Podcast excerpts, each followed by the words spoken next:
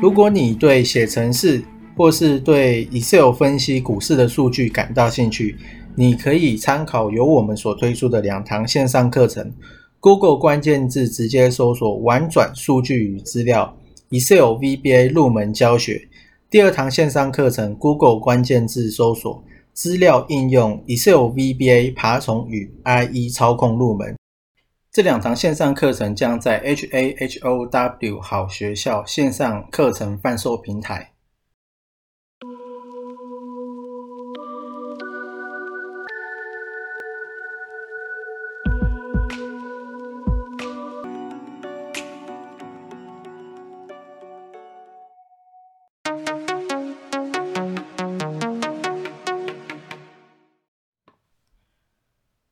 今天呢是二月二十八，星期天。那最近市场下跌，传出说跟十年期公债殖利率有关啊，也就是说，殖利率上升，价格公债的价格就下降。所以说，因为殖利率比较高，那它又是无风险的东西，所以说这个时候公债它比股票还要来的吸引人，所以说资金会往这边移。不过我觉得这个应该还好。我虽然说它有在上升，那也是代表，就是说通膨跟未来的景气。那因为费德他就鲍尔他有讲说，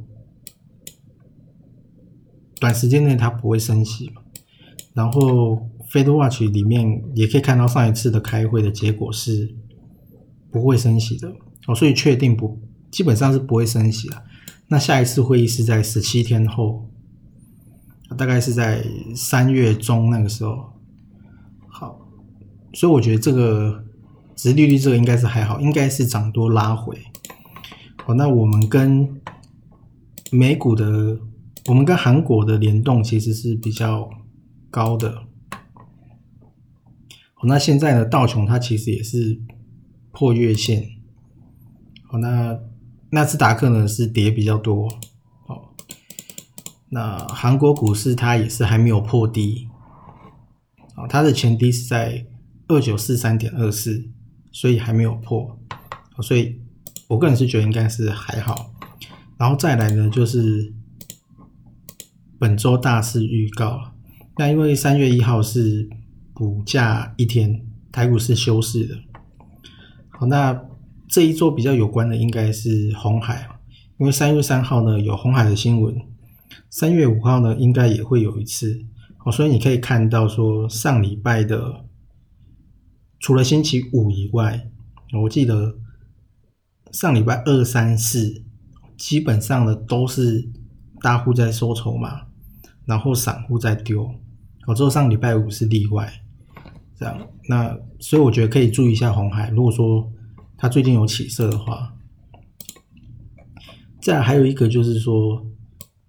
呃，有传出说台积电的建设费用传出高达六倍，我觉得比预期还要多六倍。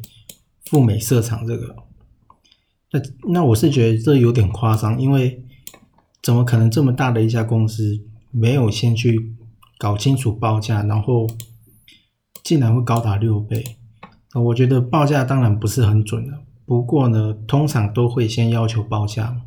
那你报价就算就算有六落差，应该也不会到六倍差那么多，所以我觉得这个新闻是还蛮扯的，但我也不知道它对不对。再来就是利基电了，因为现在利基电呢，它的股价大概七十一点三，目前看起来是有撑。哦，那我记得华南跟元大还有凯基的自营哦，好像有在玩这一支，所以我觉得可以注意一下。如果它七十一点三一三都没有破的话，到时候因为是 Q two 的单子要涨价，所以现在是二月，那 Q two 是四五六月，所以到时候呢新闻还会再出来一遍。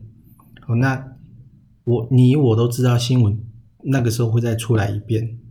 我会带动人气，所以说那个时候也会是比较好丢股票的时候。那最近呢还没有到 Q two，所以说正常来讲，应该大户会先在前面买，那知道后面有新闻，所以说他现在买的量，后面呢他才出得掉。目前我看起来很多的新闻，其实你可以这样来解读，就是说未来会发生的事，然后你现在先先买，如果说价格有动的话。然后再来就是有三只股票，第一只是励志，那这三只的千张大户都是上升的，哦，励志这一只也是上升的，然后富盛应用是连续上升了三周，也就是说从二十六号开始往前算十五天，基本上买的人都是大户在收筹码。好这个呢是做高尔夫球头的，再来是反甲，我听说好像它跟比亚迪有关啊，就电动车的。哎，不是比亚迪，好像是冒冒什么东西的一家公司。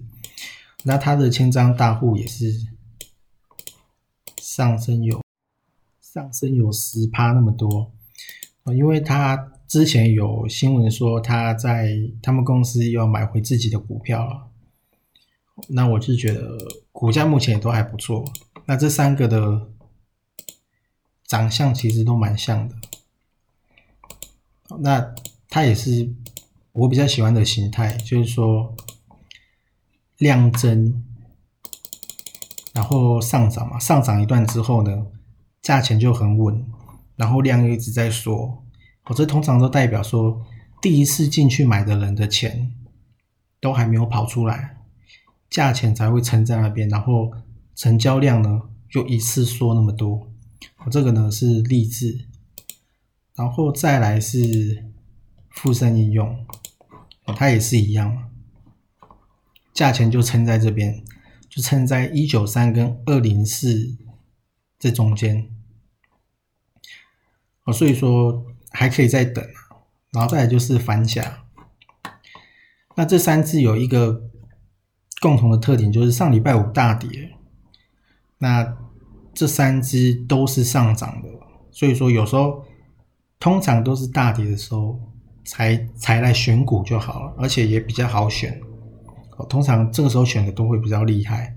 那你一旦上涨了之后，如果大盘在涨，通常我是比较不会去选股票，因为你选到底不知道是好还是不好。